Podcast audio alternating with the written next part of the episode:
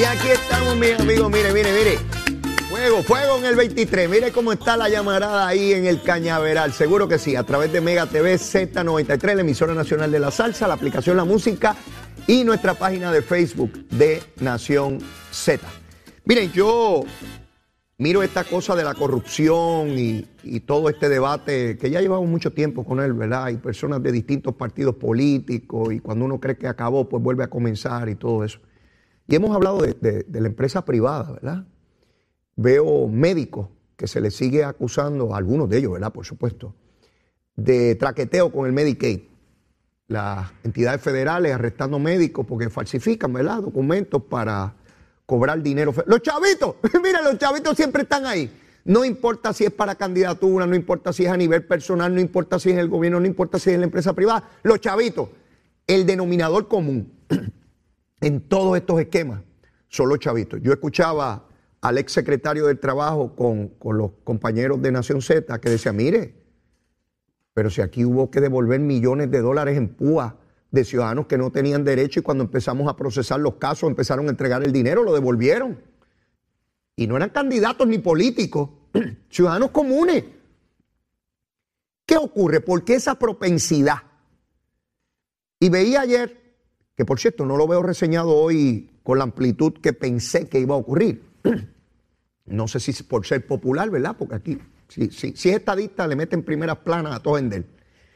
Manuel Fernós, el distinguido amigo que presidió la Universidad Interamericana, ustedes saben que lo destituyeron. Destituir es la palabra fina en sociedad, presentable en el bailable. Lo votaron, dicen en el barrio mío. Lo votó la Junta de la Universidad. Allí en la Interamericana hay que ser popular para uno estar dirigiendo. Si usted no es popular, usted no puede ir allí a dirigir nada. Este, así que lo votó su propia gente.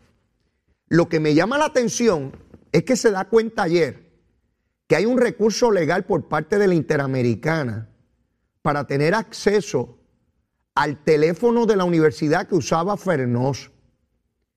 Plantean que Fernós votó o destruyó el teléfono. Están tratando de llegar a la nube donde se almacena la información. ¿Para qué la universidad quiere eso?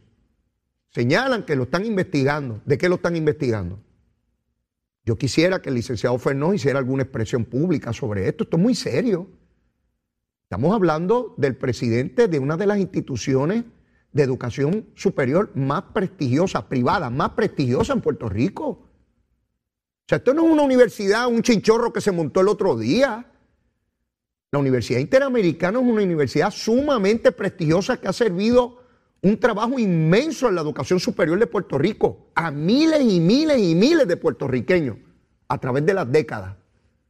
Y llegar a una situación como esta, no se trata de atender esto privadamente allí en la universidad. El pueblo de Puerto Rico, los estudiantes, los maestros, nuestra sociedad se merece una explicación de qué ocurrió allí. ¿Hubo corrupción?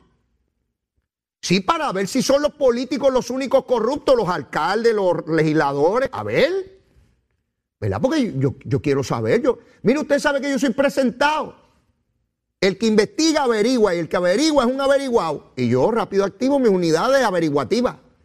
Averiguar, yo también quiero averiguar. Fuentes de entero crédito, seguro yo también tengo mis fuentecitas. No son grandes, son chiquitas, pero tengo las mías también. ¿Qué ocurrió con Fernós en la Interamericana? ¿De qué se investiga? ¿Cuál es el alcance de esa investigación? ¿Quiénes son responsables? ¿Se puso en juego fondos federales que llegan a esa universidad? ¿En lo que están investigando? Yo, yo, yo no sé. Estoy preguntando. ¿Cuáles son las alegaciones? ¿Cuál es la gravedad de esta investigación? Pues ayer vi una nota, pero hoy no vi nada en los medios. No vi nada. Sí, ustedes saben que hay unos sectores de nuestra sociedad que cuando están en problemas es calladito como la tortuguita desobando, sin mucho lío, no nos metemos en problemas, ¿verdad?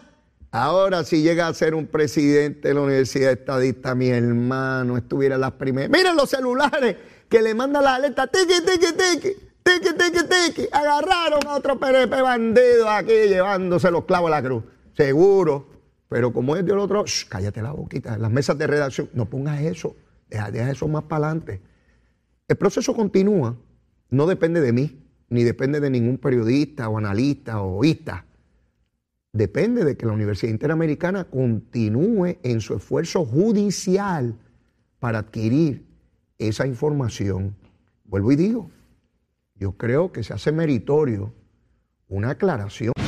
Sin pelos en la lengua. Es esa otra cultura, la cultura de la violencia, donde ver asesinar a alguien es algo muy sencillo. Leo, Leo Díaz, en Nación Z Nacional, por Z noventa y tres. Ahí está, ahí está en pantalla, mire, mire cómo está el fuego ahí. Mire, mire, llegó Quique Meléndez, hijo, aquí, le metió más fuego a eso, eso que estaba ardiendo, le metió qué sé yo cuántos miles de, gra de grados Fahrenheit mayor. Está el corrupto saliendo de ese Cañaveral a Tajendel.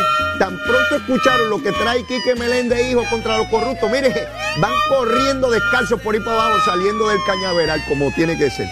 Bueno, Quique, me explicabas el alcance de la medida y veo iniciativas ahí. Me escriben algunos compañeros eh, que, que a menudo pues, pues ven el programa diariamente y me comentan, me dice Leo, ¿no habría implicaciones constitucionales con relación al retiro, a los dineros acumulados? ¿Examinaste ese punto, Quique? Sí, la, la contestación a eso, que yo creo que es una de las preocupaciones que yo sé que van a, a levantar rápidamente, ¿verdad? Claro. Sí. Eh, va en la dirección de que no hay una cuenta de retiro. Esa parte es importante. Okay. El retiro, todo el mundo sabe que quebró, y quien paga el retiro es el Fondo General. Ah. Al pagarle el Fondo General, no existe, y este igual el Supremo ha resuelto que no hay un derecho adquirido. Así que es importante eh, establecer de que sí, va a haber controversia, estoy seguro que sí. Pero mira, en su día eh, el tribunal tendrá que adjudicar, y mi impresión, ¿verdad?, por lo que el análisis que hemos hecho de manera preliminar, vuelvo y te digo, hay un interés apremiante del Estado en garantizar servicios honestos. Y, oye, ya tú sabes a lo que te enfrentas. Esto no es que te van a coger de sorpresa, no, no, no, no, no. Sí, que te cambian las reglas del juego una no. vez llegaste allí, no. Esto, tú vas a saber ya de antemano de que, tú sabes que esto, esto está en la mesa. Por eso, esta parte es importante porque tampoco queremos proyectar de que aquí todo el mundo es corrupto, no, todo lo contrario. Este proyecto no va a afectar de ninguna manera, Leo, okay, a la gran mayoría de los funcionarios públicos de Puerto Rico. Por supuesto no, que no, porque son gente seria y honesta que proveen y ofrecen los servicios de manera este, regular, ¿verdad? Este, sin, sin estar cogiendo prebendas y sobornos, uh-huh, esas cosas. Uh-huh. Esto a quien le va a preocupar es precisamente a los que están traqueteando. Oye, el, la persona que eh, se... Oye, si hay una, una, una preocupación válida, como esa que tú mencionas, fantástico, la atendemos. Pero en, su, en, la, en, en, en el detalle, cuando tú miras el, el macro, esto va a afectar a un porcentaje bien reducido de los funcionarios públicos del gobierno de Puerto Rico. Pero, oye, cuando el tribunal haga un balance, ¿verdad?, establezca el balance de intereses, ajá, se va a dar cuenta de que, en efecto, el interés apremiante del Estado tiene que ir por encima del derecho propietario que tenga el ciudadano, porque aquí hay un problema que tenemos que atender. Y esto yo lo, yo lo relaciono, ¿verdad, Leo?, con los asuntos... Con, con la pandemia. Cuando hay un asunto, cuando la, hay este, estos este spikes, ¿verdad?, estos esas este repuntes, se, se toman medidas para buscar la forma de controlar el repunte. Ajá. Y el que no vea que en Puerto Rico hay un repunte en casos de corrupción, simplemente no vive aquí, Leo. Ok, oye, tú, tú estás eh, buscando la vacuna contra esto. Exactamente. Oye, inmunizar el sistema gubernamental. Y, y reconozco, y es importante, Leo, porque yo sé que hay gente que dice, no, es que entonces creen que esa es la, la bala mágica. No, no, no, no, no. Esta no es una bala mágica. Es un proyecto agresivo, sí, pero no es la única alternativa. Claro, claro. Y, y yo quiero que la gente entienda que la, la intención de todo esto es forzar la discusión pública. ¿Por qué? Porque, por ejemplo, yo podría haber eh, establecido eh, por mediante legislación, que lo consideramos y, y podría estar en la mesa, Eh, la posibilidad de darle jurisdicción original al F E I para que radique cargos directamente. ¿Por qué en Puerto Rico tenemos que esperar que cuando se hace un referido vaya a justicia? Entonces en justicia se toman un tiempo en lo que deciden hacer la investigación, después tienen noventa días, claro, que se extienden a noventa días más, y después claro, hacen un referido al F E I para que el F E I vuelva, investigue lo que ya investigó justicia. ¿Por qué no hacemos esto este, de manera directa y que el F E I lo haga rápidamente? Eh, vuelvo y te digo, alternativas hay. Si finalmente incorporamos en Puerto Rico, Leo, la figura de la information, que es lo que, la figura de information es esta figura que... La que está utilizando ahora la Fiscalía Federal, correcto, digo, siempre estuvo ahí ese mecanismo, pero ahora vemos que se utiliza con frecuencia. Claro, esa es la figura que permite que el Departamento de Justicia Federal vaya donde el, donde el funcionario o el ciudadano o el empresario y le diga, papo, te agarramos, ¿tú sabes qué? Eh, pero tenemos una alternativa para ti. Si tú cooperas conmigo, yo te puedo dar un, un, un trato, uh-huh, y, y determinan cuál es el trato, y se, yeah, se ponen de acuerdo. Eh, y la primera vista es una vista que se hace para la persona allí acepta culpabilidad inmediatamente y se acabó el proceso, ¿sabes? Uh-huh. Se ahorraron, sabe Dios, tres, cuatro millones de pesos, que es lo que típicamente vale una un economía procesal. Claro. Si yo, si nosotros venimos y legislamos eso en Puerto Rico, ¿quién lo va a ejecutar, Leo? ¿Lo haría el Departamento de Justicia o lo haría el F E I? Y esto es parte de la dinámica. Yo creo que, por mí te digo, hay, hay ¿Mm? este, cosas que tenemos que pensar, ¿verdad? Y, y, y yo, no, yo no quería, ¿verdad?, lanzar esto en una legislación para que dijeran, no, Quiquito está a favor, en contra de esto. Porque yo creo que debemos pensarlo bien Ajá. para determinar, ¿verdad? Este, oye, hay cosas que uno... Y, y este asunto de la corrupción, tú sabes que principalmente afecta a los partidos mayoritarios, que es el P N P, el Partido Popular. Y porque son los que más funcionarios tienen, las mayores probabilidades están ahí. Pero no somos los únicos, va a estar claro, porque por ahí yo escucho, no, que eso es una consulta de los P N P, ni rojos ni azules, qué sé yo. Mire, si fuera ni rojos ni azules, ¿por qué Mariano Dogales tiene un feo en las costillas por evasión contributiva? Y la evasión contributiva no, no es una actuación corrupta. Uh-huh. Vamos a dar claro, en el caso de, de Proyecto de Dignidad, que tiene un problema con este, usar facilidades públicas para fines que no son públicos. La empleada de Liceburgo. Pues sí. entonces, eh, es, una, es una actividad corrupta. Y la eh, cuestión del encubrimiento de casos de hostigamiento en el P I P. Eso es otra actividad corrupta. Y es no. importante sobre eso, Leo, porque el autor de la ley de acoso laboral soy yo. O sea, fui yo quien escribió esa legislación con los compañeros eh, y te tengo que decir que la, cuando yo leí lo que estas personas pusieron, los, los pipiolos, ¿verdad?, en su informe, yo decía, yo no lo podía creer. No, pues que no aplica la, el, el acoso laboral porque este, eh, no había una relación de patrón o empleado. No hace falta. La ley de acoso laboral permite y, y, y obliga a que un patrono tome cartas cuando, no solamente cuando no sean necesariamente empleados, sino cuando hay múltiples patronos en un mismo centro de trabajo. Así que, volví, te digo, esa es una gran irresponsabilidad lo que hizo el Partido Popular. Pero, pero te hago el planteamiento a esto porque, si te das cuenta, todos los partidos en Puerto Rico, de alguna forma u otra, están envueltos en este asunto. ¿Seguro? Y si miramos esto desde una perspectiva político-partidista, Leo, pues no vamos para ningún lado. Sí, no, no, no. Si lo politizamos de que los corruptos son los tuyos, los míos todos son, son puros, que es mi debate aquí a diario. Pero, Quique, antes de continuar, y olvidé preguntarte cuando entramos al segmento, tengo gente escribiéndome ahí rabiosos que no hemos dado la recomendación de almuerzo. Oh, ¿Qué no, no. tú vas a recomendar de almuerzo? Pues mire, yo tengo hambre, de verdad. Y, y lo que te voy a decir es que chicharrones de pollo Ia. con mofongo. Yo quiero esa cosa. Anda, esa, esa es buena. Ensaladita. Eh, chicharrones de pollo, a mí me encanta. Ah, eh, eso, a mí me encanta, de verdad, yo, yo creo que esa, esa, eso es un plato que... Con mofongo. Con mofongo. Mi hermano, mofongo. Eso, eso es duro. eh, eso es para ambientar ese estómago de cara al viernes. Ah, bueno, yo, pero hay que prepararse, porque tú sí, sabes lo que viene por verdad, el trabajo. Es verdad, hay que prepararse. Ya saben, ya saben. Quique Meléndez, mire, esos chicharrones de pollo con mofongo, mi hermano. Y tiene que tener algún líquido, porque eso hay que, ¿verdad?, diluirlo un poco, oye, eso es duro. Eso es duro. El, el líquido de su preferencia, vamos. Tiene que tener algún tipo de espíritu destilado. Mira, Quique, yo, yo te escuchaba ayer, ¿verdad?, en los distintos foros que estuviste explicando esta medida. Y, y obviamente va a haber personas a favor, en contra, o tratar de limitar. Veo que, que radiografiaste lo que está ocurriendo, identificaste las modalidades, intentas detener cada una de ellas, hacen la propuesta lo más agresiva posible para entonces entrar al proceso legislativo y ver hasta dónde se llega, ¿verdad? Porque tú no estás solo allí, tú necesitas el voto de la mayoría en Así Cámara es. y en Senado y eventualmente la firma del gobernador para que se convierta en ley. Y veo que fuiste lo más agresivo posible para que si hay que restar algo era de lo máximo. Correcto. Y, y yo creo que, que, que hiciste lo correcto. He visto personas de distintos partidos políticos ver con buenos ojos eh, tu legislación. Eh, tú me dices que te han llamado ya algunos planteando que, que quieren examinarla. Me, me parece muy bien. Obviamente ninguna legislación, Quique, ninguna impide que el que quiera robar robe. Porque pues el que decidió que va a robar, va a robar porque el Código Penal establece de por vida estar preso si uno mata, ¿verdad? Hay gente que le pagan cien y doscientos pesos y se dedican a ser gatillero y saben eso. Hay gente que se la juega a punto.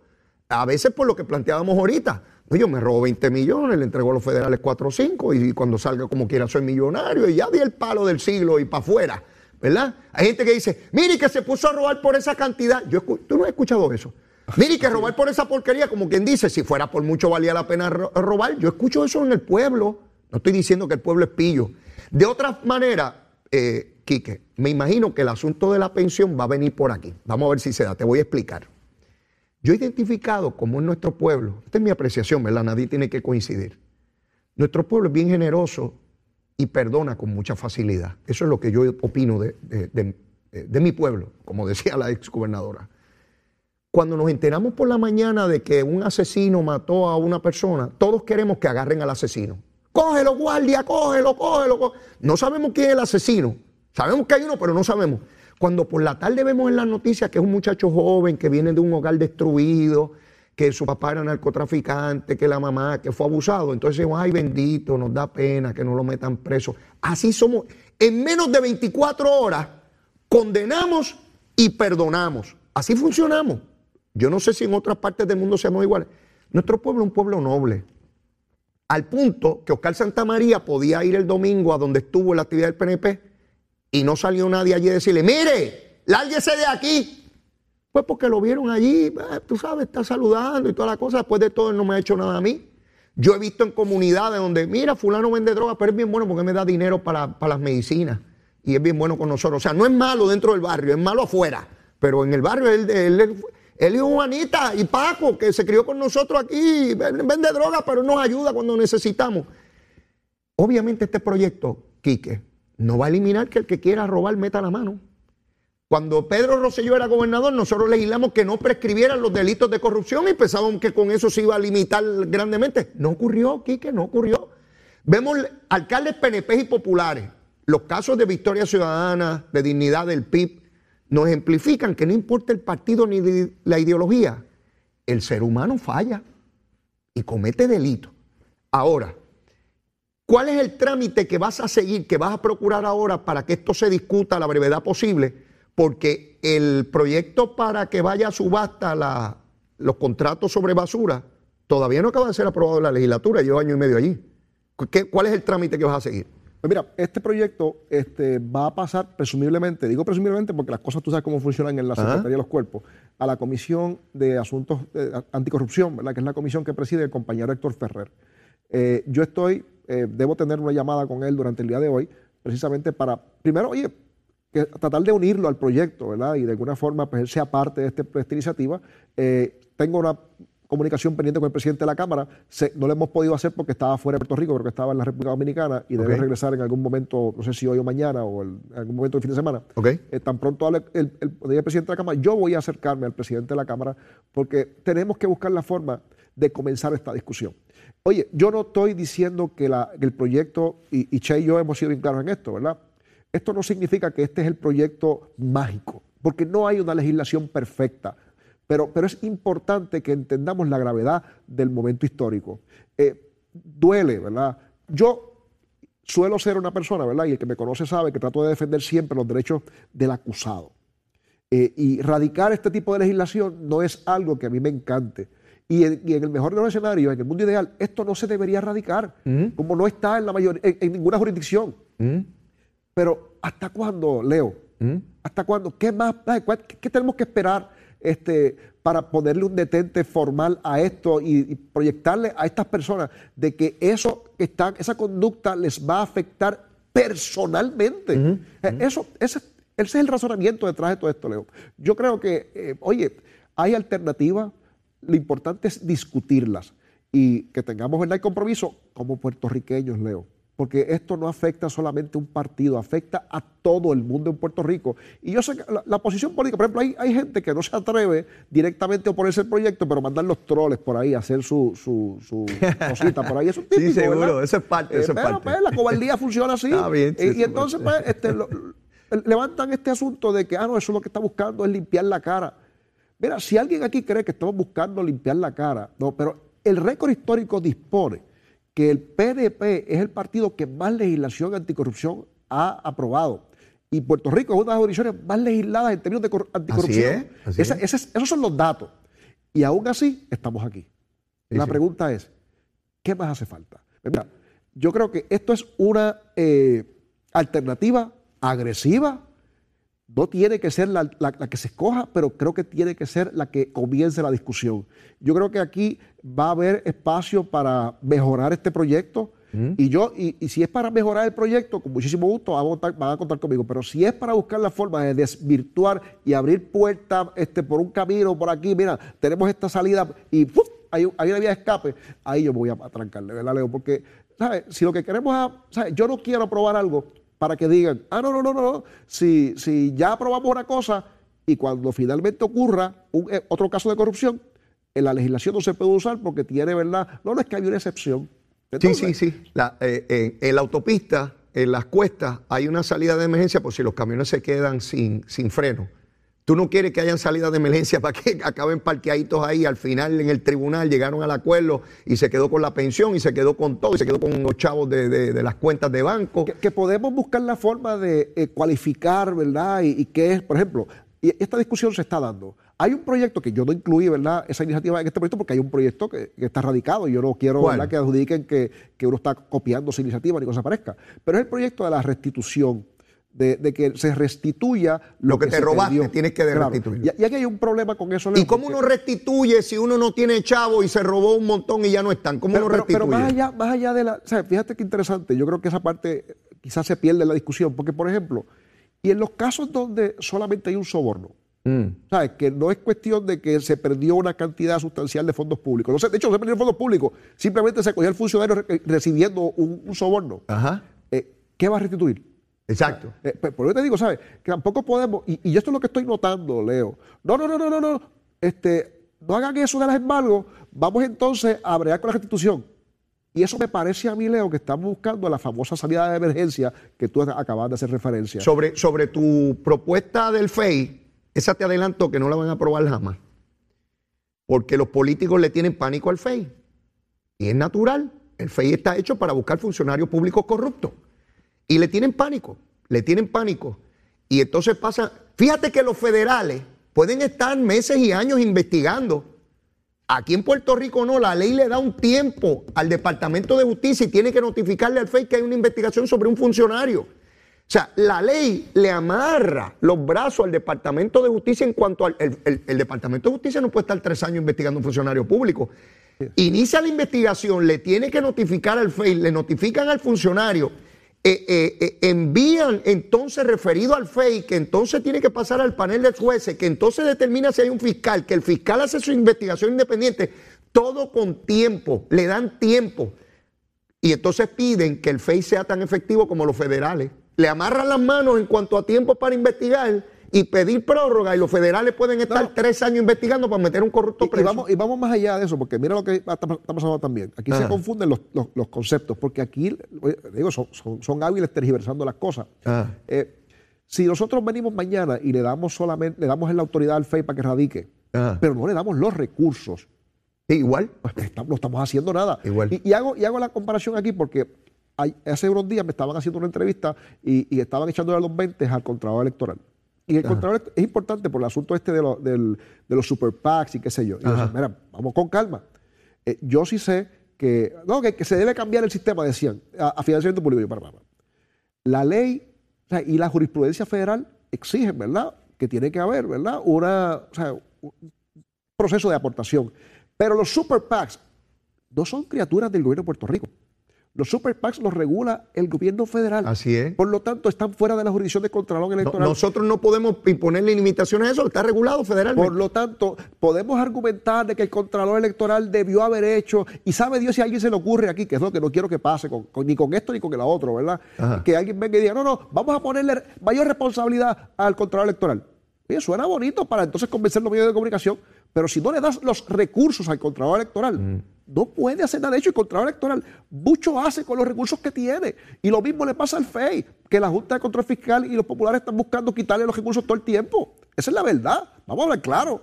Entonces tú te preguntas, de, de, o sea, esa, esa teoría que se usaba en el pasado este, por la oposición, de darle responsabilidades a una agencia para cumplir con la opinión pública, pero no darle entonces los recursos. Quique, mi experiencia es... Tanto ética gubernamental como el Contralor Electoral, todas estas entidades verifican papeles, documentos que le llevan. Si no tienen los recursos para hacer investigaciones de campo, porque yo le puedo mandar al Contralor Electoral que gasté tanto en la campaña, pero si el Contralor Electoral no va a la calle y yo dije que tenía cinco guaguas haciendo campaña y tengo veinte, ¿verdad?, pues estoy cogiendo de tontejo al Contralor Electoral. Y el Contralor Electoral, como único puede saber eso, es si tiene investigadores en la calle. A ética gubernamental le puedo decir que yo tengo una sola casa o que tengo un carro y resulta que tú vas a ma mi marquesina y tengo cinco carros allí.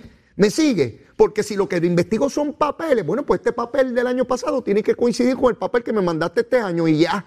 ¿verdad? La única que creyó que podía cogerle tontejo a todo el mundo es Mariano Dogales, que dijo que no tenía propiedad y tenía un montón en Palmas del Mar, ¿verdad? Porque esa, esa sí que tiene los asuntos bien grandes, mi hermano, que quería coger a todo el mundo de tontejo y mira todas las propiedades que tenía allá. Pero a lo que voy, Quique, si estas instrumentalidades de procesamiento criminal, que es lo que tiene el F B I, pueden incluso hasta agravar, estatalmente no se puede grabar a nadie, es ilegal, es inconstitucional. Así que le, le estamos exigiendo a las entidades de procesamiento criminal de Puerto Rico el alcance que tienen otras jurisdicciones que ni tienen limitaciones en el tiempo de investigación y que pueden grabar a las personas que están por telefónicamente o como quiera. Así que, y no estoy tratando de excusar nada, lo que se haya hecho mal se hizo mal. Nuevamente, yo creo que esta legislación tuya va por el camino correcto, eh, va buscando también a ese empresario o a ese comerciante que siempre va a estar suelto allá afuera. Si, si no pude comprar a este, compro al otro. ¿Ves? Y, y siempre están allá afuera eh, buscando esa oportunidad. Esa, de... esa parte es importante porque de cuando nosotros eh, montamos el proyecto era claramente estableciendo, ¿verdad?, de que había dos partes.